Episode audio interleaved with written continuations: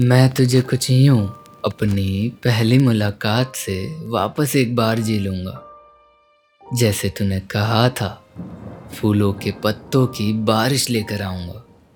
मेरे हाथों से लिखे हुए खतों में मोहब्बत के अल्फाजों की ख्वाहिश लेकर आऊँगा।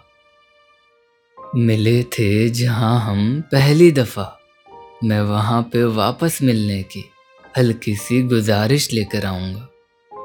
तुम्हें आना या ना आना, ये तुम पर है। मैं अपनी यादें लेकर वहाँ ज़रूर जाऊँगा। कुछ पल वो हवाओं साथ ज़रूर बिताऊँगा।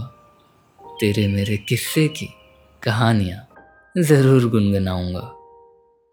जिस पत्थर ने छुआ था तुझे, तभी मैं छोटा सा तावीज़ उस पत्थर को बना लाऊँगा।